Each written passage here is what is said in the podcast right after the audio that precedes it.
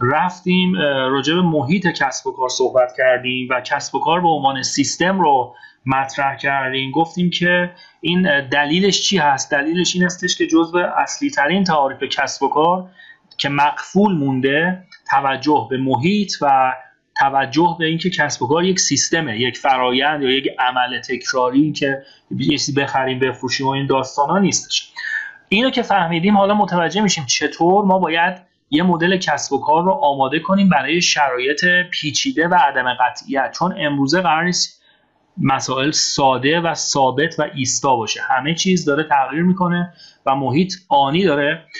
هر لحظه رنگ و شکل جدیدی در میاد. خب حالا می‌خوایم ببینیم که مدل کسب و کار چی هست. ما دو جلسه صحبت کردیم تازه به اینجا برسیم. حالت عادی ممکن بود از اینجا باید شروع می‌کردیم. اما چرا ما اون جلسه ها رو گذاشتیم؟ می‌خوایم که نمود تک تک اون صحبت ها از حالا به بعد توی بحث مدل کسب و کار وارد بشه. بحث های این جلسه به بعد بحث عملیاتی هست و من از شما می‌خوام برای پروژه پایانیتون که به من مدل کسب و کارتون رو ارائه می‌دید تک تک این جملات و جمله هایی که جلسات گذشته راجبش صحبت کردیم رو ببینم رد پاش و گوش و رنگش رو ببینم. یعنی ببینم شما مدل کسب و کاری برای شرایط عدم قطعیت آماده کردید. اصطلاحا کانتنجنسی پلان دارید برنامه های پشتیبانی دارید راهکارهای نوآورانه دارید و مسائل اینطوری. بنابراین با دقت بیشتر این جلسات رو از حالا به بعد مرور بفرمایید. خیلی دوست دارم که رد پای این صحبت ها رو ببینم در برنامهتون. پروژه پایانی هم می‌دونید دیگه چیز خاصی نمی‌خوام. یه مدل کسب و کار ازتون می‌خوام. یعنی تمام چیزی که دارم میگم رو می‌خوام که برای من برگردون مدل کسب و کار یا کسب و کاری که دارید یا کسب و کار اطرافیانتون یا شرکت هایی که توش دارید کار می‌کنید یا کسب و کاری که می‌خواید به صورت ایدئال داشته باشید. یه سنگ محکی هست تمرین ذهنی هست. تا ببینیم اگر روزی هم بخواید کاری رو شروع کنید با چه نگاهی می‌خواید شروع کنید؟ یا آزمون خطای جدی می‌تونه اینجا داشته باشه. بسیار خوب. مدل کسب و کار رو می‌خوایم شروع کنیم. کسب و کارش رو تا حالا توضیح دادم دیگه یه جورایی. حالا می‌خوایم مدلش رو توضیح بدم چیه. مدل چیه دوستان؟ تعریف مدل. طرحواره هستش. کارش چی هست؟ این طرحواره اصلی ترین کار مدل چی هست؟ ما چرا مدل درست می‌کنیم؟ درسته و یعنی قابلیت پیش بینی قابلیت شناخت توصیف بده اما یه علت دیگه ای داره این میشه آره ولی اون چیزی اشل کوچیکی از یکی از دوستانم گفت تعیین مسیر حرکت. شما هم یه چیزی می‌خواستید بفهم. احسن احسن. تسلط داره. تصویر داره. و خب چرا این تصویر رو که ما داریم می‌بینیم تو دنیا تو کسب و کارمون می‌خوایم ببینیم داریم می‌بینیم لمس می‌کنیم. چرا مدلش می‌کنیم؟ آه چرا بهتر؟ آفرین. بسیار عالی بسیار عالی. حرفا درست جنبندی که من بخوام بکنم این هستش که به دلیل پیچیدگی محیط که ما دو جلسه راجع صحبت کردیم محیط بسیار پیچیده است. ما نمی‌تونیم هر لحظه تمام عوامل رو متوجه بشیم و بالا پایین کنیم.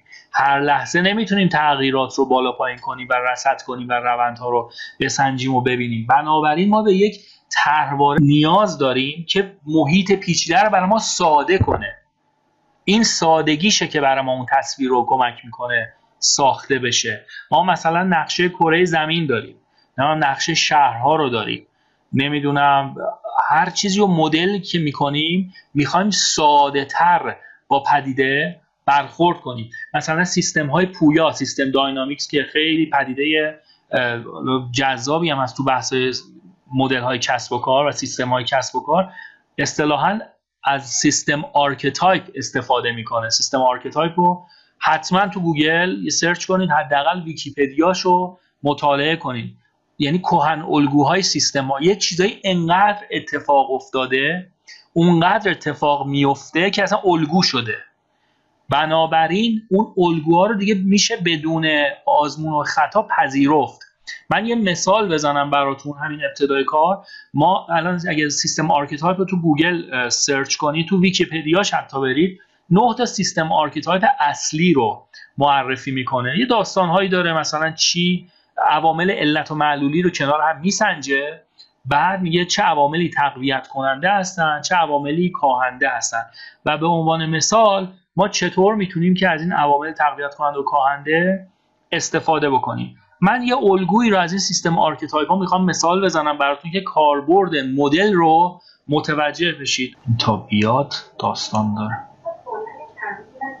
بله پهنای متاسفانه هستن بگردیم و پیدا کنیم. هیچ تصویری من ازش چون ندارم. باید رو فیلم من اینو نشون بدم.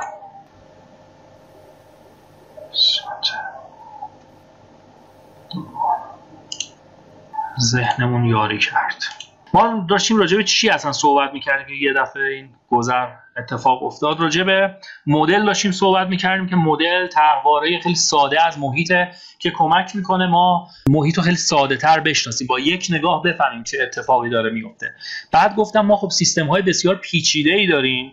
که این سیستم های پیچیده اگه آدم هر لحظه بخواد اینا رو هی تعریف کنه کلی زمان و انرژی ازش گرفته میشه. بنابراین الگوهایی که دائما داشته کاربرد پیدا می‌کرده اونقدر تکرار شدن که یه جورایی قانون شدن. ما به اونا میگیم system ar... archetype یعنی کهن الگو قانون دیگه طرحیه که مثل سنگ ثابته. یکی از این archetype ها رو من می‌خوام براتون مثال بزنم که متوجه بشین منظور از مدل چی می‌خواد باشه. عین این نگاه به مدل کسب و کار ما می‌تونیم تسری بدیم ببینید فرض بفرمایید که یک مشکلی وجود داره. میرم. آره. فرض بفرمایید که ما یه مشکلی داریم. خب؟ این مشکل رو ما می‌تونیم مثلا با راه مختلف باش برخورد کنیم دیگه. یه راه حل سطحی ممکنه وجود داشته باشه یا یک راه حل خیلی عمیق و کاربردی. این الگویی که من می‌خوام براتون بگم از system archetype های این مدلی که من می‌خوام بگم حالا به اسمش زیاد کار نگیرید. اگر علاقه داشتید برید بعدا system archetype رو بخونید. ولی مفهومش بسیار ساده است که کمک می‌کنه الان حرف مشترک با هم داشته باشیم. اسم الگو shifting the burden هست یا جابجایی مسئولیت که اگه تو ویکیپدیای system archetype بریم فکر می‌کنم الگو چهارمش باشه. یا به الگوی هلن کلر هم معروفه. خب شما خانم هلن کلر رو همه دیگه می‌شناسن. کی است و چی است و چه جوری است خانومی بود که در فکر کنم 18 ماهگی قبل از اینکه یعنی بتونه ارتباط با دنیا برقرار کنه هم کر میشه هم کور میشه هم خب به طبع لال میشه نمی‌تونه صحبت کنه. چون ارتباطی نداشته با دنیای بیرون. حالا راه حل ساده برای برخورد با این مشکل چیه برای پدر مادر؟ میگه خب ما اینجا هستیم دیگه ببینیم چه اتفاقی می‌خواد بیفته.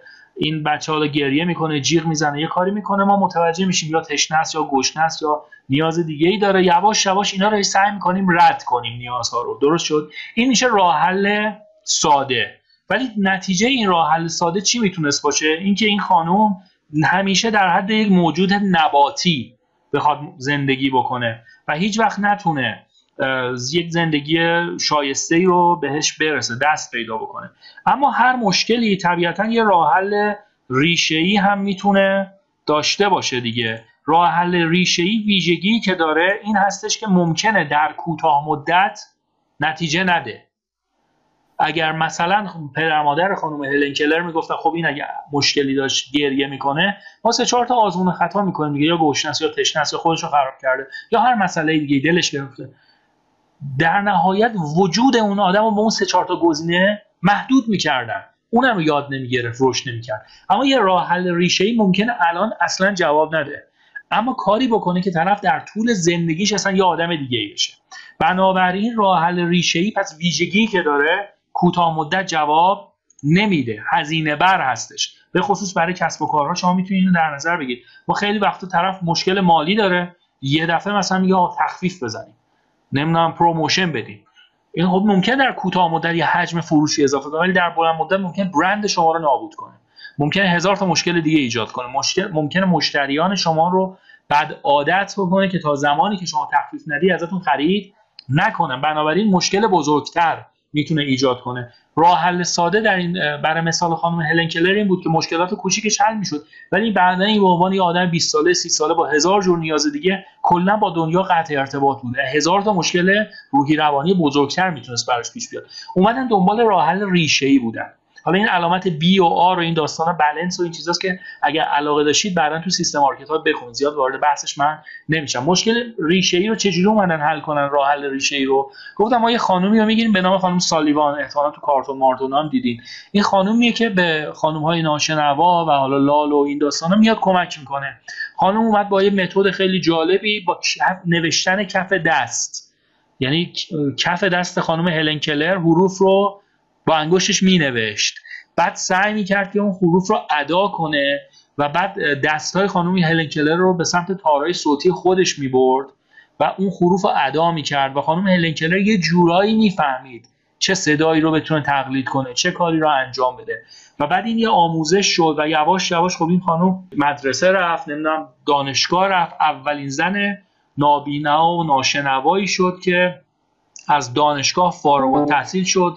بنابراین می‌بینید که راه حل ساده و سطحی اینجا عوارض و مشکلات ایجاد می‌کنه که این مشکلات دوباره مشکل اصلی رو بهش دامن می‌زنه. اما راه حل ریشه می‌تونه مشکل رو برای همیشه تا حد زیادی از بین ببره. آدمی که زندگی یک جوری سرنوشت براش رقم زد که احتمالا باید در اون زمانها در مثلا 100 سال گذشته یک زندگی نباتی و کوتاه مدت رو میداشت تونست فعال اجتماعی بشه تونست داستان نویسی کنه تونست سخنرانی کنه برای مثلا ریاست جمهوری آمریکا تونست به عنوان یک چهره مطرح بشه و اثرگذار باشه به عنوان آدم.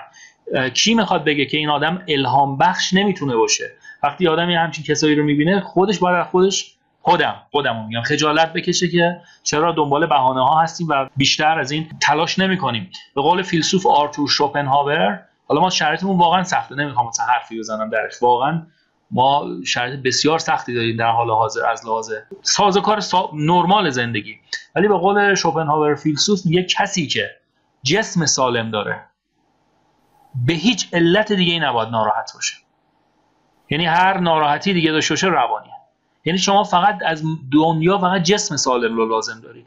بقیهش رو می‌تونید خودتون بسازید. حالا این هم از اون ور بومه یا به قول سارت که میگه اگر یک معلول مادرزاد قهرمان دو نمی‌دونم جهان نشه کمکاری از خودشه.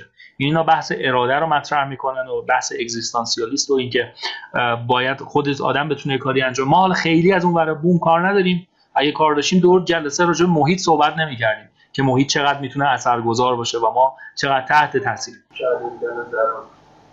مثالش هست دیگه. این archetype تو همه چی می‌تونه بشینه. تو یادگیری می‌تونه بشینه.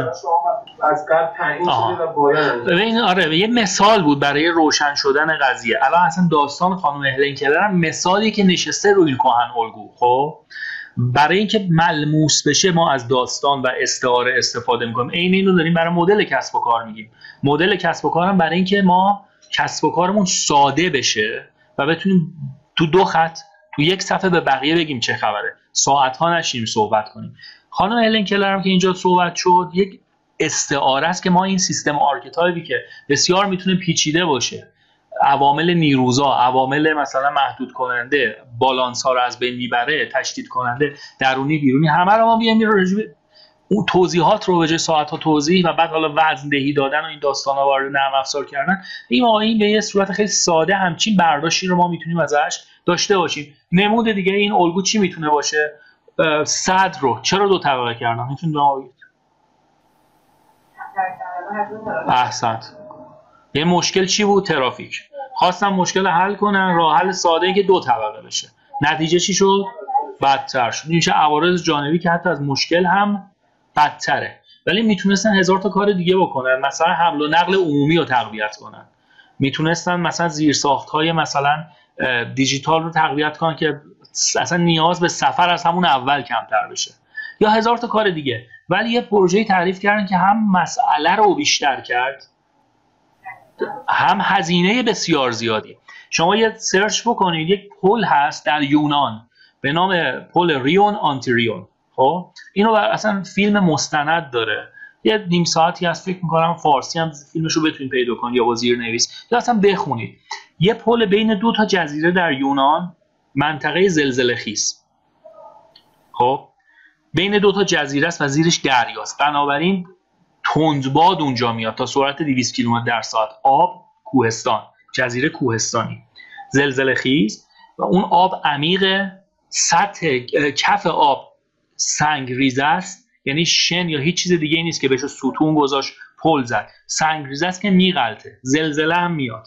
عمیق هم است. مرکز تردد کشتی های بزرگ اقیانوس پیما و بین المللی هم است. بنابراین نمیشه 200 تا پایه زد اون تو. خب؟ بعد بین دو تا شهر مهم هم هست که باید زیبا هم باشه. بعد ترافیک رو باید حل کنه. یعنی ببینید این مسئله ده تا بعد داره اونجا. یه پلی میان می‌زنن ابداعات اختراعات از جاهای مختلف علوم دیگه می‌گیرن. از نوع جنگ جهانی دوم یه ایده می‌گیرن از یه جا یه ایده دیگه می‌گیرن. یه چیزی رو برای اولین بار می‌سازن خلق می‌کنن که یه پلی باشه. در یک فاصله 7 کیلومتری رو هوا در یک منطقه که باد میاد و می‌تونه هر پدیده ای رو با اون عظمت بشکنه نابود کنه بریزه کف آب. با دو تا ستون با نمی‌دونم شرایطی که کف دریا اصلا ثابت نیست کشتی هر لحظه میاد. در یه مدت مثلا یه ساله یه همچین چیزی رو درست کردن. پل صدر ما تو تهرانه که حالا رو زمین ثابت و قرار بوده که یک ترافیک خیابون شهری. یعنی میخوا... هدف اصلی مدل پس ساده کردن دنیای پیچیده است. ما مغزی داریم که در ثانیه 11 میلیون بایت اطلاعات می‌گیره. از انواع فرکانس صداهای مختلف بینایی دیداری نمی‌دونم حسی بعد خودش تجزیه تحلیل می‌کنه و کل بدن رو هی باید ضربان قلب و هزار تا مسئله و هورمون اینا رو تنظیم کنه.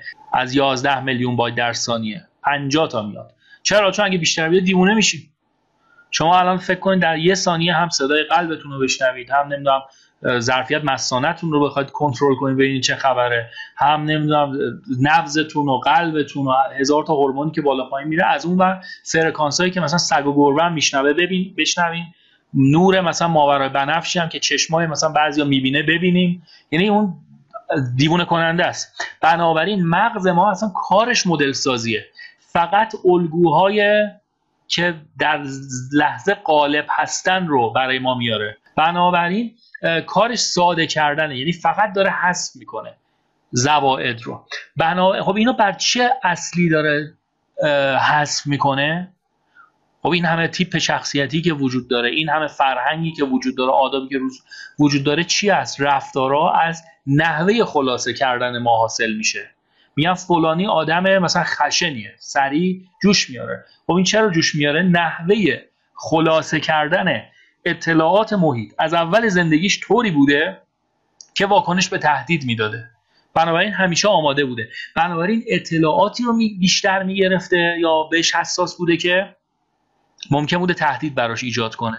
پس مدل برخورد اون آدم با دنیا مثلا جنگیدن ستیز کردن یا یا مثلا محیط می‌تونه اثر بذاره. الان یه صدا خیلی بلند بیاد شما اینجا نشستید ممکنه بگید که این شاید یه تصادف بود.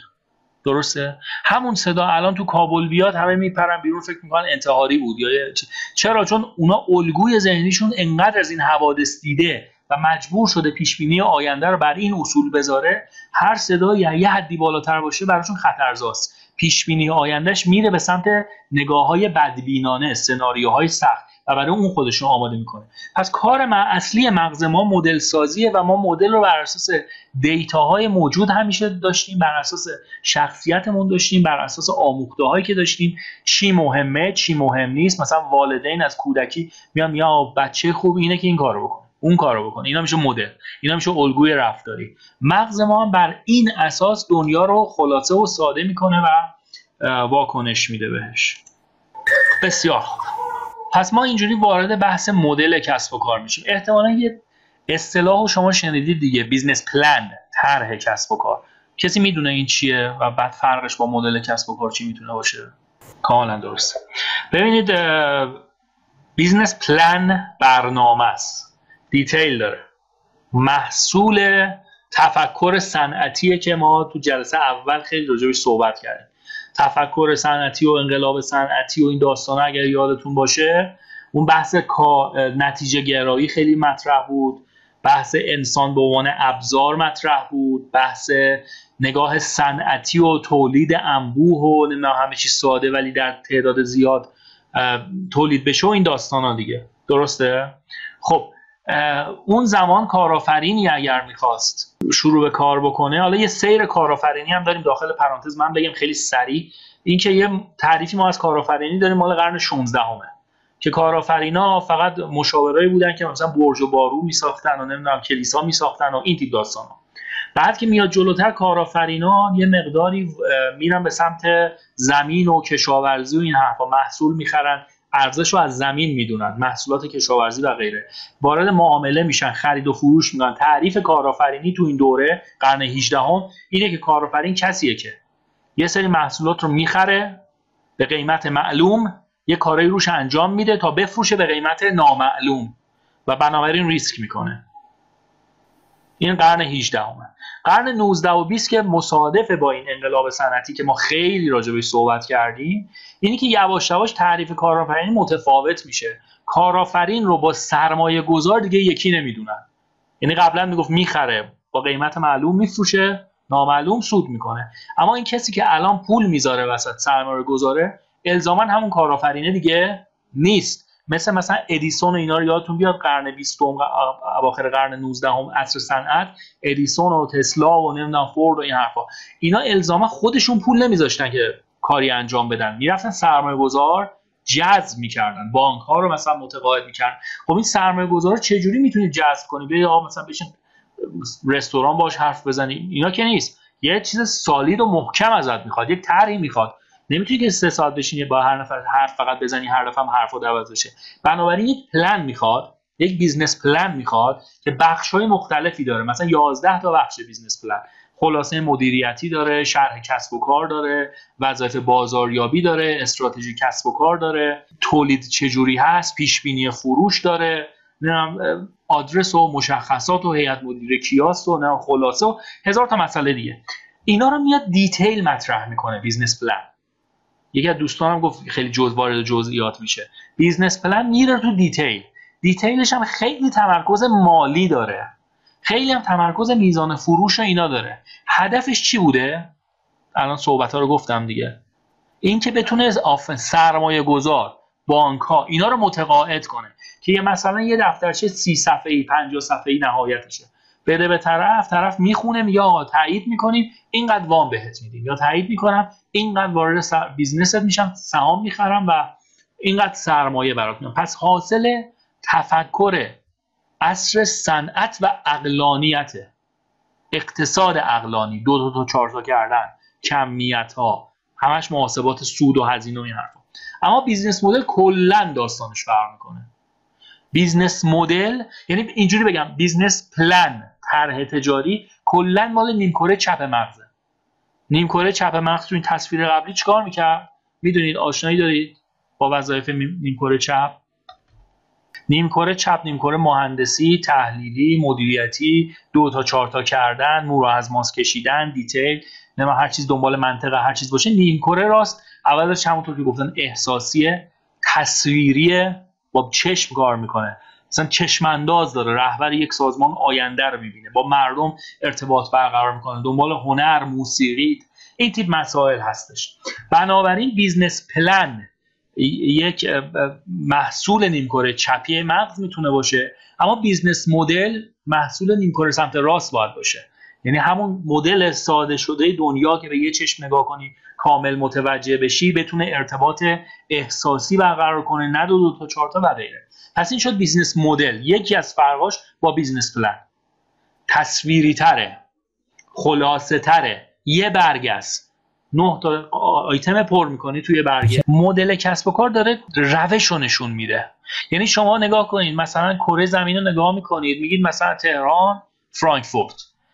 ها مدل کسب و کار اینه که مثلا من با هواپیما برم اینقدر ساعت طول می‌کشه اونقدرم مثلا هزینهشه. درست شد. تر کسب و کار چون دیتیل تره داره میگه که مثلا از تهران تا فرانکفورت این دو تا کشور مختلفن. طول و عرض جغرافیاییشون اینطوریه. شما با روش های مختلف که میرید مثلا به هواپیما که میشید اینقدر ساعت هست اینقدر هزینه است به خاطر که اینقدر سوخت مصرف میشه. خیلی وارد دیتیل میشه. اگر این ساعت بری مثلا فرودگاه اونجوریه اینجوریه. دیتیلش می‌کنه. درست شد؟ بنابراین بنابراین ما اگر بخوایم یک سلسله مراتبی رو تا اینجا داشته باشیم این میشه که یه لحظه به این تصویر اگر نگاه کنید اولین چیزی که برای یک کسب و کار از سمت راست نگاه کنید. مد نظر ببخشید از سمت چپ. اولین چیزی که برای یک کسب و کار مد نظر قرار می‌گیره مدل کسب و کاره. یعنی من یه ایده ای دارم این ایده رو میپزم. شما الان سر این کلاس ایده ای دارید. این ایده رو چکشکاری می‌کنید میشه مدل کسب و کار. یعنی یه حالت کلی که راجع به اصول و اون سنگ بناهای اصلی کسب و کار یه مفاهمه ای داشته باشیم. بفهمید داریم چی حرف می‌زنیم. بعد از اونه که ما وارد business plan میشیم. یعنی اون مدلی که یک صفحه رو میشکنیم. حالا وارد توضیحات میشیم. میگیم مثلا مدل کسب و کارمون اینه که پلتفرم بشیم. یا مثلا یه چیزی مثل اسنپ بشیم یا مثلا یه پیتزایی بزنیم مثل فلان چیز که حالا پلنش میشه چی؟ اینکه این هزینه های اولیه رو من باید داشته باشم این تعداد باید در ماه بفروشم این تعداد آدم رو لازم دارم. بیمه این میگه تامین اجتماعی اونو میگه مالیات اینو میگه. اگر اینقدر بفروشم بعد 6 ماه به سوددهی میفتم پلن میشه دیتیل تر جدی تر و بعد از اون دیگه یواش یواش ما وارد فضای مثلا تدوین استراتژی کسب و کار میشیم و داستانهای اینطوری رو می‌تونیم داشته باشیم. برگردیم به بحث. مدل کسب و کار پس از اون جایی که یک طرحیه که با سمت راستمون مغزمون کار داره سمت راست هم تصویر بود نمی‌دونم هنری بود و غیره یه داستانه. یه قصه است که ما باید تعریف کنیم. مدل کسب و کار ما یه قصه ایه که ما میگیم. اون business plan ی نیستش که بریم با سرمایه گذار صحبت کنیم. اون قصه ایه که وقتی میگن شما چی کاره ای یا شما business چیه در دو جمله میگی. ما فلان کار رو برای زندگی مردم می‌کنیم. ما فلان ارزش رو خلق می‌کنیم. ما به این قسمت بازار سرویس میدیم. محصول ما طوریه که این تغییر رو تو زندگی مردم ایجاد می‌کنه. دیگه نمیاد بگید ما محصولمون ابعادش اینقدر نمی‌دونم گارانتیش اونقدر این مسائل نیست. برابر این کیفیه مثل یک موجود زنده می‌تونید بهش نگاه کنید. یعنی چی موجود زنده؟ وقتی استعاره موجود زنده میاد از چی داریم صحبت می‌کنیم؟ نه هویت مال انسانه. هویت. هو او شخصیت. گروه هویت نداره. گیاه هویت نداره. آره نه هویت نیست. موجود زنده اصل یعنی هر جا استعاره موجود زنده رو شما دیدید منظور رشد نمو تغییر. رشد به دنیا میاد رشد می‌کنه تغییر می‌کنه میمیره حتی. مثلا یه شهر موجود زنده است. یه ده بعد دو تا ده به هم وصل میشن دو تا خیابون اضافه میشه. این موجود زنده است و هی خودش رو تولید و باز تولید می‌کنه. بیزینس مدل هم دقیقا همینه. موجود زنده است. یعنی قرار نیست بگید که من یه یه صفحه نوشتم دیگه تا آخر قرار همین باشه.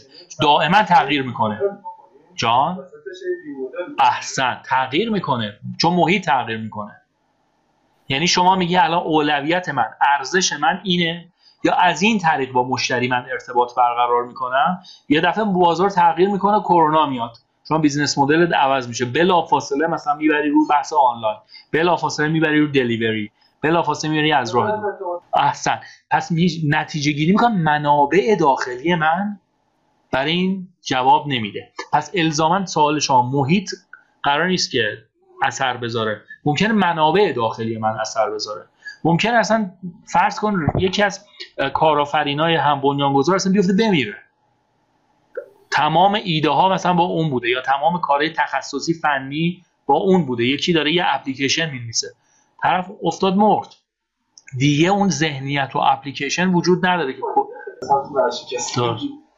عملا همچین اتفاقاتی پس میفته. حالا اتفاقی که میفته 50 سال اونجا داره فعالیت دغدغه نداره دیگه بنده خدا. تامینه حالا چه کاری؟ بعدم میگیم بازار خراب بود نشد بسیار خب پس موجود زنده است. یعنی می‌تونه تغییر کنه. نکته بعدی که چند صنعتیه.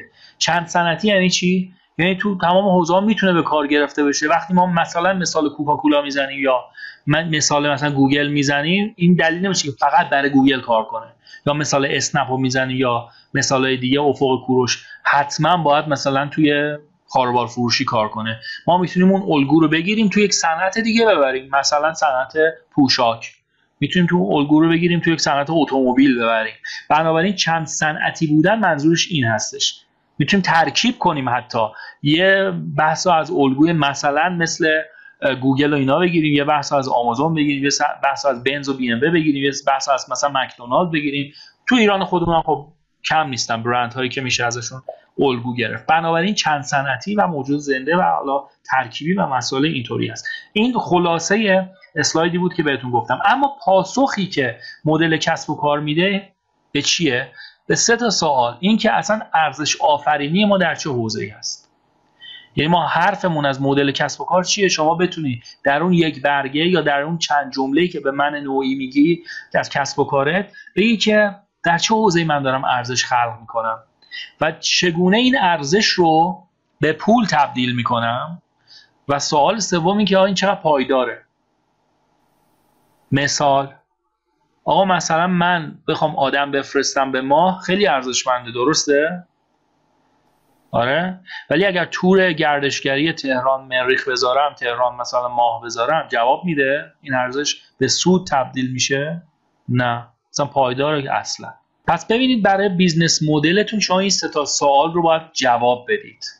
پایدار هست به من نفهمیدم از صحبتاتون اینجوری خیلی واضح باید بگیم. مثلا ارزش ما اینه که مواد اولیه رو می‌تونیم برای دارو بیاریم که کسی نمی‌تونه بیاره.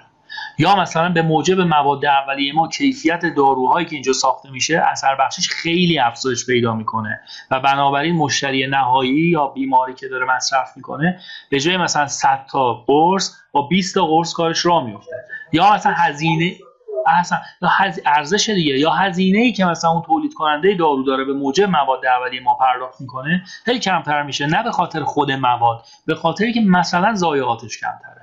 یا اثر بخشیش بیشتره. حاشیه سودش بیشتر میشه. درست شد؟ و حالا بعد اینکه این تبدیل ارزش به پول آیا پس به سود تبدیل میشه؟ میگید ممکنه نشه حتی. درسته؟ خوبه. ولی ممکنه بازار ما اونقدر عقب مونده باشه که بگن آقا ول کنین حرفا چیه یه چیزه. بیار ما فقط تولید کنیم. حالا مردم به جای 20 تا 200 تا بخورن تا خوب بشن. اتفاقا برای ما پولش بیشتره پس ممکنه بگید که درسته من دارم ارزش میارم. ولی این ارزش در محیط ایران محیط اصالت داره دیگه طبق جلسات گذشته. این به سود تبدیل نمیشه یا میشه؟ درست شد. این داستانه. و حالا اینکه پایدار هست. ما می‌خواد بگید که آیا با توجه به شرط تحریم کس دیگه ای می‌تونه بیاد مثل ما وارد کنه؟ این یه دلیله که آیا تهدید تازه وارد داریم یا نداریم. یا اینکه با توجه به شرط تحریم دلار اینا بالا پایین میره ما می‌تونیم این فلو رو حفظ کنیم؟ یا یه دفعه ممکنه یه بارمون تو گمرک گیر کنه و ناپایدار باشه. یا اینکه مثلا تکنولوژی داروسازی داره عوض میشه و ما الان اینو داریم وارد می‌کنیم مثلا دنیا برای مریضی رفته به سمت دیگه و این اصلا مورد نیاز میدین چی دارم میگم؟ بسیار عالی. حالا کسی از دوستان آنلاین یا حضوری می‌خواد یه مثال بزنه؟ آدم بسیار بسیار بسیار عالی متشکرم. اوکی. ببینید این مدل کسب و کار یه همچین تصویری داره خب؟ البته خب هر کسی می‌تونه برای خودش یه مدل در بیاره. درست شد؟ این مدلیه که در سطح جهانی با استقبال مواجه شده. مدل آقای الکساندر اوستروالدر هست. سه چهار کتاب هم هست به اسم مدل کسب و کار و این داستانا. نشر آلیان قلم منتشر کرده. این ساده ترین مدلیه که وجود داره. البته من ایرادات جدی بهش دارم. ولی خب همین سادگیش باعث شده که خیلی هم با استقبال روبرو بشه انتشارات آلیا قلم میگم بسیار ساده هست در حد مثلا جای خالی را پر نمایید. ولی اگر یه چیز بهتر و کاربردی تر می‌خواید کتاب مدل کسب و کار از آقای الکساندر چرنو. ترجمه دکتر کامبیز هیدرزاده انتشارش هم نمی‌دونم. یادم نیست. اون مثلا خیلی کامل تره میاد مثلا مباحث استراتژیک هم پیوند میده به مدل کسب اصلا نمی‌دونه استراتژی کجاست. اصلا مطرح نمی‌کنه. خیلی چیز دم دستی و ساده است. چرنو. دکتر کامبیز هیدرزاده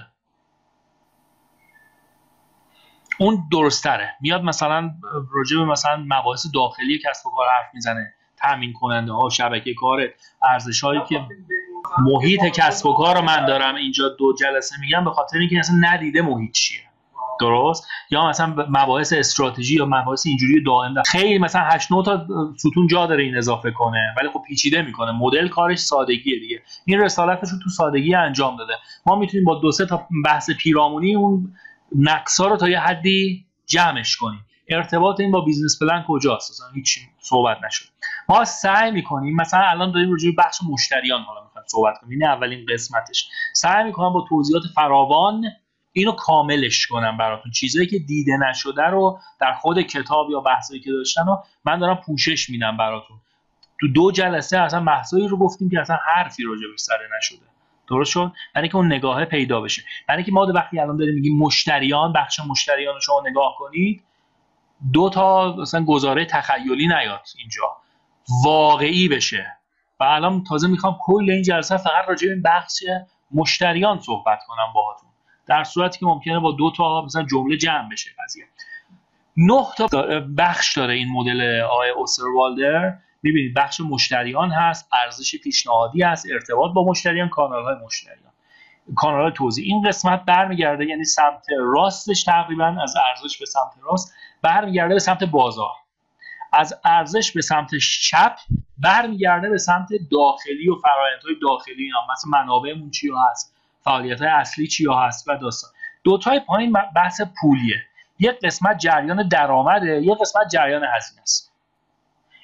این فرض کنید شما یه برگه آسه درست می‌کنید یا آچار عین این خونه ها می‌کشید. حالا برای هر کدوم یه توضیحی داده دیگه درسته؟ شما برای هر کدوم توضیح خودتون می‌ذارید. یعنی مثلا گفته بخش مشتریان توضیحش چیه؟ برای چه کسانی ارزش آفرینی می‌کنید؟ مهمترین مشتریان ما چه کسانی هستن؟